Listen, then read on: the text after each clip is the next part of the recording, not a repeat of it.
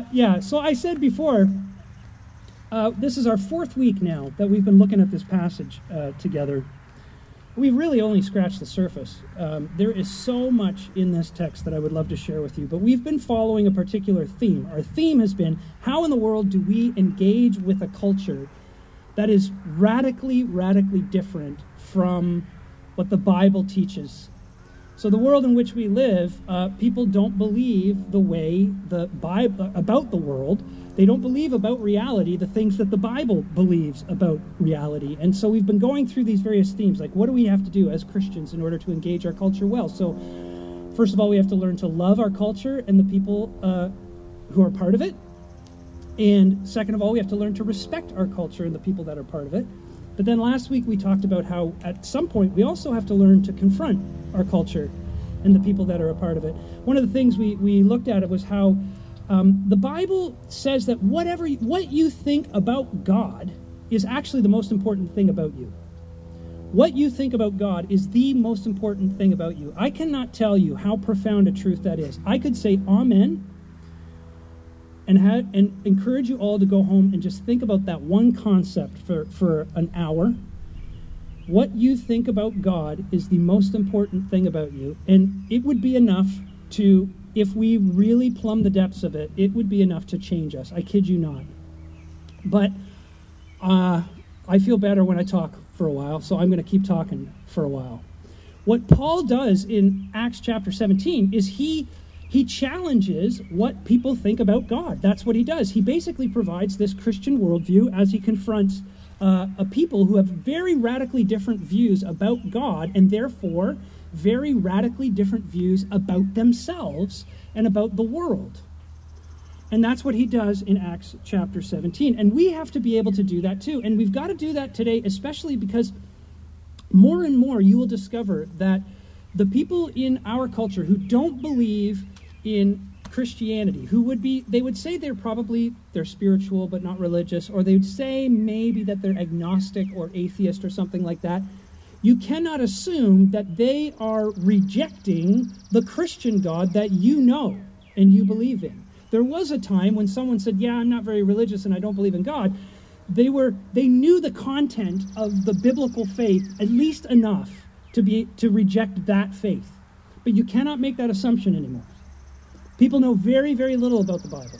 People know very, very little about the Christian faith. They know very, very little about God. You know how it is it is shocking how many young kids in public schools, because I've talked to Christian teachers about this who teach in public schools, how many young kids around uh, uh, Good Friday and Easter, they will ask their teacher, like, what is what is that cross thing all about? What is this Jesus on a cross thing all about? They have no idea. I'm not just talking about young little children, I'm talking about teenagers. They don't know what the crucifixion means. They don't know what a crucifix. They all want to wear them because they're cool and rock stars wear them, but they don't have any clue what it refers to. That's the kind of culture that we're living in. So we've been exploring this together. Today, what we're going to do is we're going to just think for a few minutes about what to expect from the world. So you share the truth of the gospel with someone uh, you share it with a neighbor or a or a, a coworker or a family member. For many of us, it's actually family members that uh, don't believe the way we do, and so you do that. What are you supposed to expect from them? And we're going to see that there are there are kind of three reactions in this text that Paul uh, that Paul experiences, and we should expect those as well. We we see that people will sneer, people will be curious, and people will follow. Those are sort of the three expectations that we see, and that's what we're going to look at. But before we get to those, I just want to think for a second with you about what triggered those responses. Because in verse 32, it says this it says, When they heard about the resurrection of the dead. Da, da, da, da, da, da, da. So the reactions were caused by them hearing about the resurrection of the dead and, and speaking particularly about the resurrection of Jesus. So it's the resurrection. It's not Paul talking about this creator that exists, this, this creator who has made the universe and, and controls all things, you know, all the stuff he said in the few previous verses. That's not what gets them all worked up. What gets them all worked up is this idea of the resurrection, because the resurrection was the proof of the truth of all the other things that Paul said. And don't forget that, Christians. What you believe the reason you believe it ultimately boils down to the resurrection of Jesus Christ. Because Jesus rose from the dead, all these other things that the Apostle Paul says are true. Now, for the Greeks, when he said, when he mentioned the resurrection of the dead, that's what kind of sent them sideways. That's when they sort of said, This is crazy, or they didn't understand, or, or they, they thought it was ridiculous. And the reason was, was because the Greeks were what you were called dualists. In their philosophical systems, which we looked at last week, they believed that the physical world, physical matter, is bad. It's evil. It's what you want to get away from. The spiritual, the invisible, the spiritual realm, the things beyond the physical, that is good. And therefore, the idea of a bodily resurrection, that Jesus would come back from the dead and that we would have to come back from the dead at the day of judgment, uh, uh, come back from the dead in our bodies at the day of judgment, to them, that was ridiculous. That was, that was, that was terrible. That was something they didn't want to see happen. And if you think about it, if you think about it, it makes sense to some degree that the idea of the resurrection is offensive, not just to people back then, but to people today. It's, it's, it's an oxymoron to the, to the Greeks. They think it's like boiled ice, but, but to people today, the idea of the resurrection is offensive, and let me explain why. Think of this. Um, what the resurrection does is, is it takes us out of the normal, what you could call the normal realm of religious conversation and dialogue. Consider this for a second. Uh, apart from Christianity, when two people sit down, at least in our culture, in Western culture, they sit down and they talk about religion. One person says, Well, you know, this is what I believe, and this is what I think maybe you ought to consider believing. And they would go along and explain what they believe to the other person. And the other person would listen very carefully and, and very uh, politely and say, Hmm, that's interesting. I'm not sure what I think about this thing that you said, but I'm, i kind of like what you said about this other thing that you said. But let me tell you what I believe. And you, they would explain to them what they believe, whether it's uh, in, a, in a particular religious tradition or none at all. They would go back and forth this way. And, and you would say, well, after listening, you'd say, hmm, that's very interesting. And, but, you know, that doesn't really work for me. And here's why. This is, this is why that doesn't work for me and the other person says, well, what, what you believe, it doesn't work for me because uh, I grew up in this context and, and you grew up in that context, and so I sort of think things differently, and you go back and forth. And it's a very pleasant dialogue. And it's the kind of things that is promoted in our culture more uh, uh, very, very often. People that like the idea of dialogue and the idea of thinking things through together and trying to understand and explain them, etc. And there is nothing ultimately wrong with that. But the problem with Christianity is, is that it comes along because of the resurrection and it says, not here's what I think you ought to believe. It says it doesn't really matter what you think you ought to believe the resurrection is a fact. The resurrection is truth. It's just there, and therefore, the resurrection, it makes a claim on your life. There's a sense in which Christianity, it doesn't really care what you think because it confronts you with this man who died and then rose again and says, I am God, I am divine. And therefore, the only reasonable response is to to give yourself entirely to me. It doesn't say let's consider the options and let's discern what we think is more or less logical or more or less uh, attractive. It just says, I am the Son of God who died and rose again, and therefore I have a claim on your life. That's pretty hard because you just kind of got to deal with it. And, and, I would ask you, have you dealt with it? if you're here and you're not a Christian or you're you're you're, you're kind of questioning your faith or exploring uh, your faith? My question is, have you dealt with the resurrection? Christians claim that a man actually died in the, in history and came back from the dead, not was resuscitated. Okay, don't mix it up with resuscitation. People have done that all uh, uh last week. We saw Christian Eriksen. He went down in the middle of a game. He had a uh, he had a cardiac arrest. He was gone and he came back and they resuscitated him. But he will die again. Jesus rose never to die again. Have you considered that? There's there's evidence out there. Have you considered the evidence? Have you wrestled with the evidence? And maybe you say to yourself, well, you know, it's it happened so long ago. How can we be sure that it's true? Well, you know, there's a lot of people who believe that evolution is absolutely true. And I'm not going to argue whether it is or it isn't. I'm just going to say there's a lot of people who argue that it's absolutely true, and it and, and and the Big Bang, sorry, the Big Bang is true. A lot of people believe that. Well, that happened allegedly, anyway, 14 billion years ago. That's a lot longer ago than the alleged resurrection of Jesus.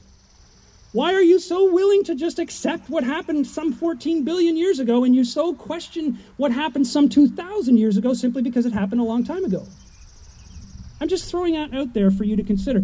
You don't question the Gallic Wars. You don't question whether Julius Caesar crossed the Rubicon. All these things happened a lot longer before Jesus was uh, died and resurrected. All right.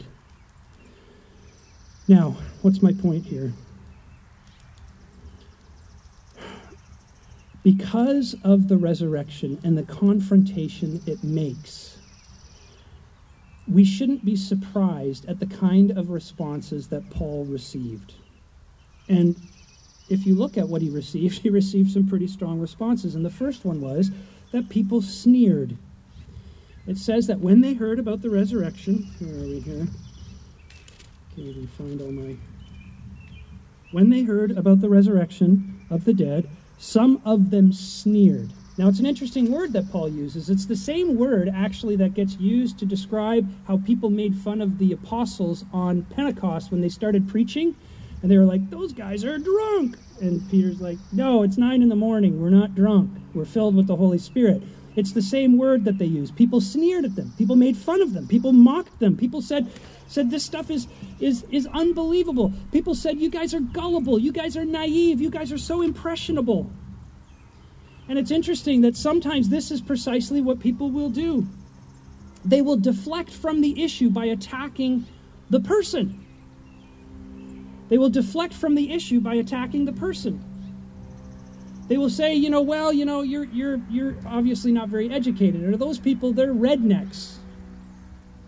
Or those people are easily impressed. Those people are weak and they need some kind of crutch to get through life, and so that's why they hold on to Christianity. That's what people will sometimes do. That's sneering language. Now, we're in Canada, so we don't typically get that face to face, but if you go on social media, you see it everywhere. You see it everywhere because when you're not face to face, it's a lot easier to be unkind, it's a lot easier, easier to be blunt, and it's a lot easier to be hurtful. But thankfully, most people in, in Canada, they won't respond that way. They won't sneer. They'll do what, what, what happens next. They'll be more likely to say something like what the, the Athenians said. It says that some said, We want to hear you again on this subject. That is, they were curious. They were politely curious. Now, scholars have fought over whether or not it was a serious curiosity. And that's because if you go up in the passage, in verse 21, it says something. Paul makes this as a, or, or, Luke writes this down as a parenthetical statement, but it says this All the Athenians and the foreigners who lived there spent their time doing nothing but talking about and listening to the latest ideas. And so some scholars say, well, you know, the Athenians weren't really interested in seriously accepting this, this, uh, this gospel story. No, they, they, they were just being polite because they had perpetually open minds. They were the kind of people that, that uh, loved to think about ideas and bandy them about and, and have an open mind and have intellectual debates and see things from different perspectives. They really enjoyed that. And that's a very popular thing today. People like to do that today too. And people say, in the name of intellectual humility, they'll say, well, we can't really know. How can we really know what's true and what's, what's not true? At least in a metaphysical sense. The universe is very complex and big, and history is long and complicated. And you hear people say, you know, the more I know, the more I realize I don't know. How many of you have said that? I've said that. The more I know, the more I realize I don't know.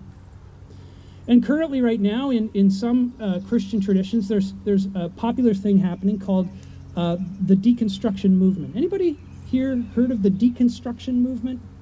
It's this movement among evangelicals who are who are what's called deconstructing their faith. And that means that they're, they're asking tough questions about their faith and how their faith deals with particular issues. They see, uh, they see things like uh, the way L- people who are LGBTQ, the way they're treated. They see how diff- how racism is uh, rampant, not rampant maybe, but certainly present in some Christian traditions. They wonder about things like the infallibility, infallibility of the Bible, or how can God be all-knowing, or they see the suffering of the world and they say to themselves, well, how can God be good and gracious and kind when I see all this garbage happening around me? And so what they do is, is they start questioning and doubting and deconstructing their faith. It probably started with Rob Bell. Uh, other famous people like Josh Harris has uh, deconstructed his faith. He has kind of walked away from uh, the Christian faith of his youth because of these kinds of questions. Uh, some of you may have heard of Josh Sampson. He was a lead singer of Hillsong Music. There's a guy named uh, Jon Steingard who's from a, a, very popular Christian band called Hawk Nelson. Gungor, uh, who, who sings that, who wrote that song beautiful things. You know, you make beautiful things. You make something, something out of the dust. You know that song?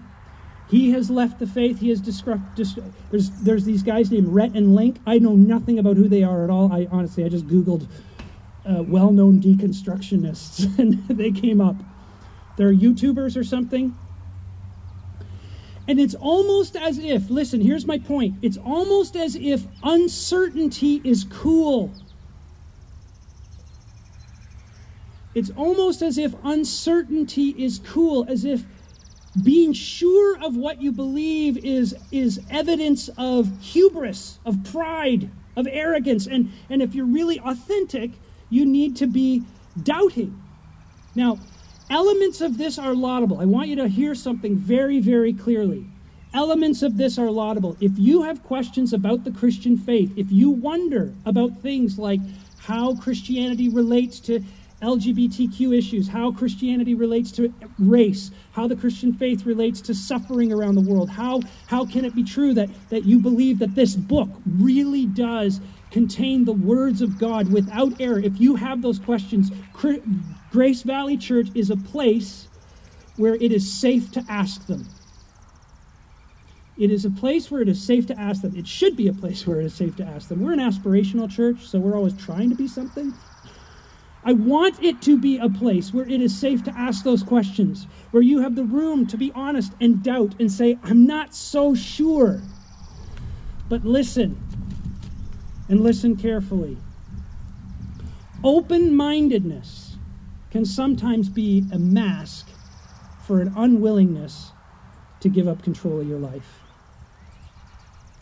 Doubt is fine but it's doubt seeking certainty that matters.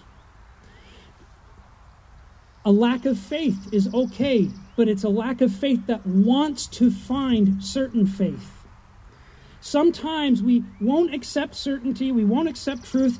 Uh, we call it unsophisticated to do so, to accept truth. But listen to, to one of the most brilliant minds, in my opinion, of the 20th century, a man by the name of G.K. Chesterton.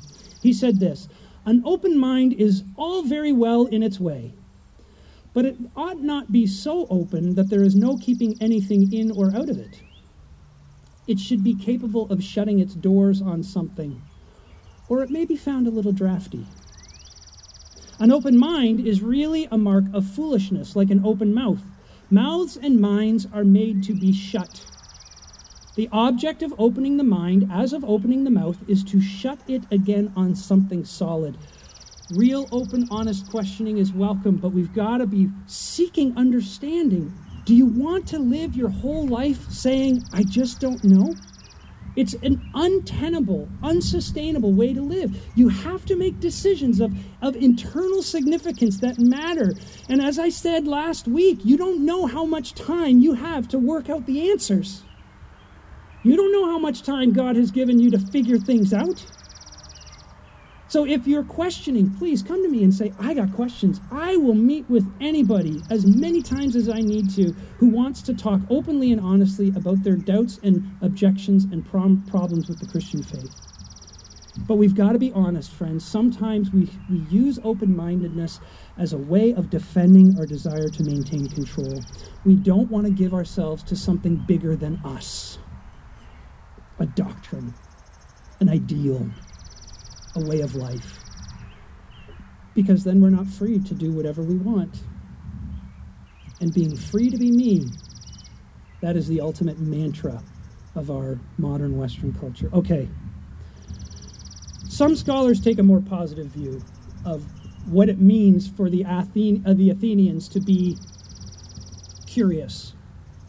And they say that they're actually sincerely curious. And if they were, that would lead to the last reaction. And we find that in verse 34, where it says, um,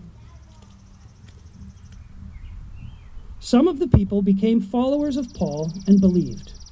Some of the people became followers of Paul and believed. Now, some of you might say, well, yeah, that's obvious. Some people are going to be converted and some people are going to are going to become Christians. They believed, right? But wait a minute. Listen carefully to how Luke phrases it. He says some of them became followers of Paul and believed. When you look at the whole sermon Paul gives, he actually doesn't give an awful lot of gospel from what we can tell. What he does give, however, is he gives them a comprehensive kind of Christian worldview. He says, This is how Christians understand reality. And that is what piques their interest. So, probably nobody. Did he talk about the crucifixion? Well, it says he talked about the resurrection of Jesus and the resurrection of the dead. So, he probably did talk about the crucifixion and the cross at least somewhat.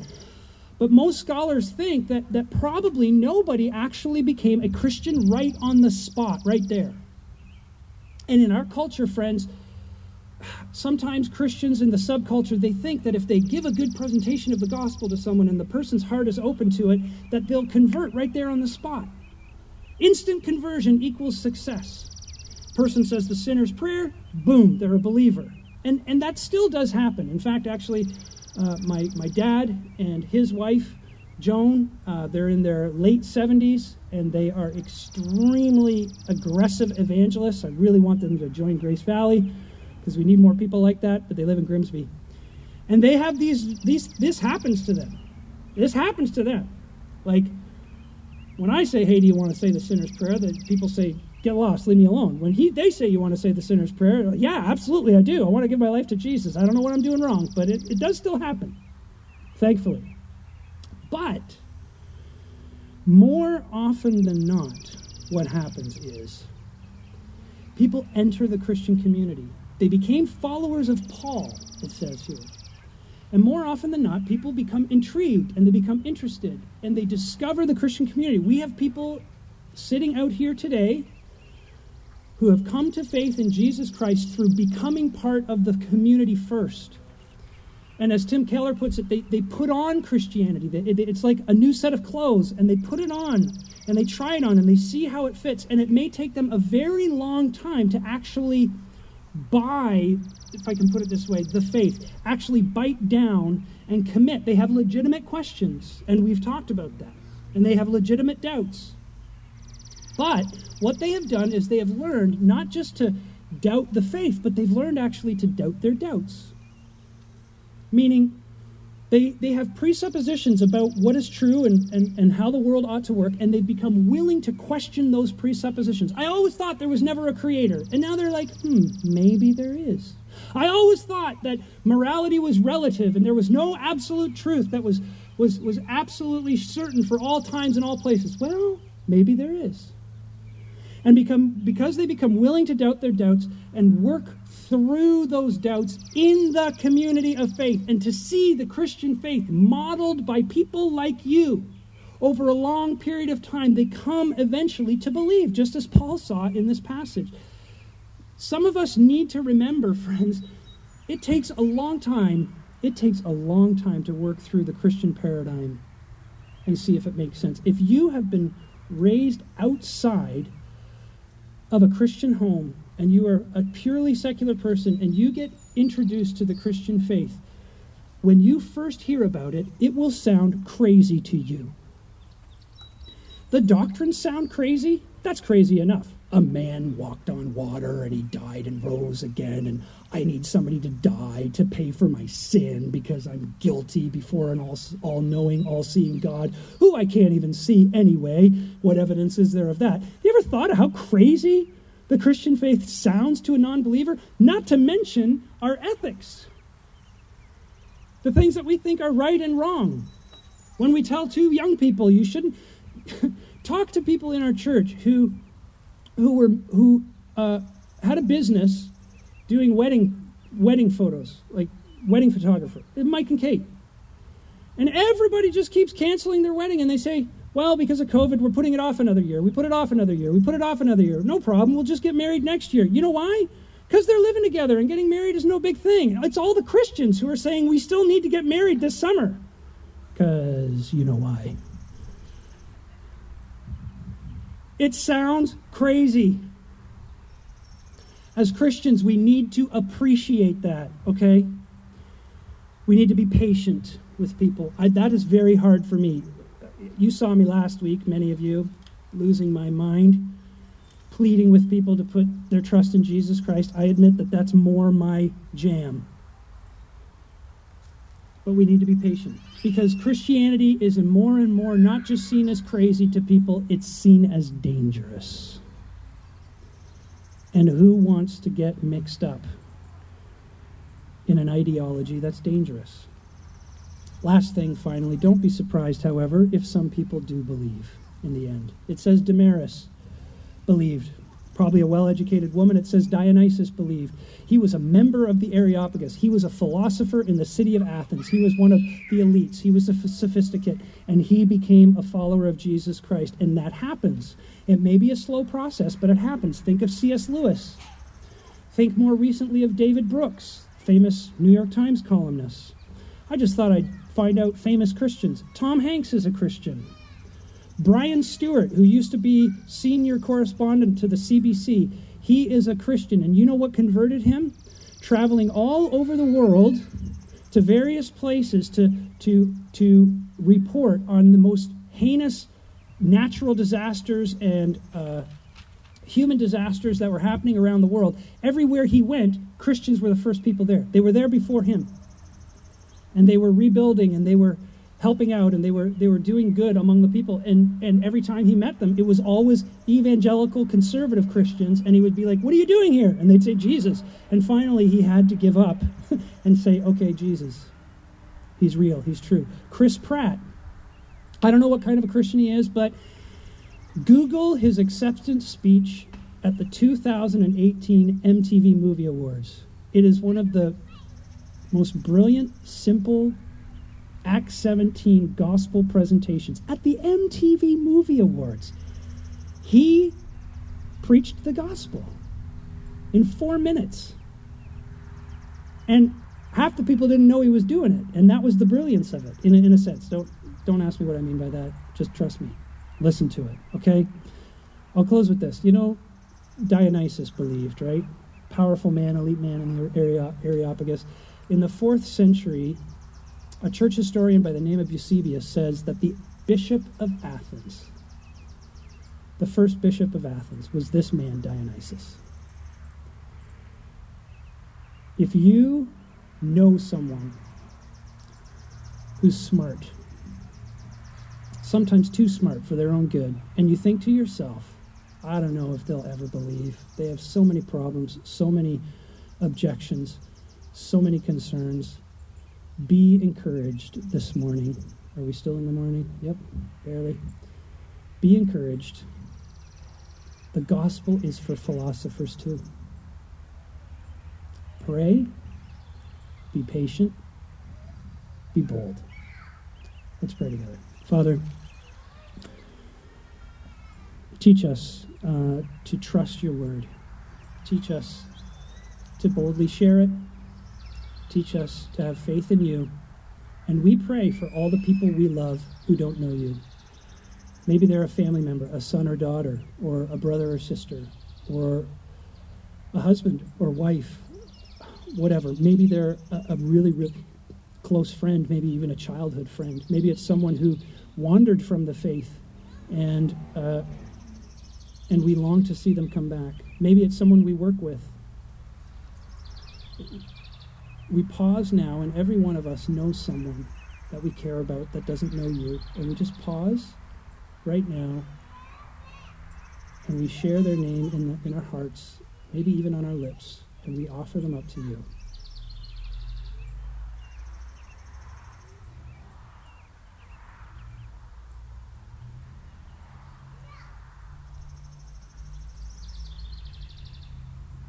Do a mighty work, we pray, because only you can. In Jesus, amen.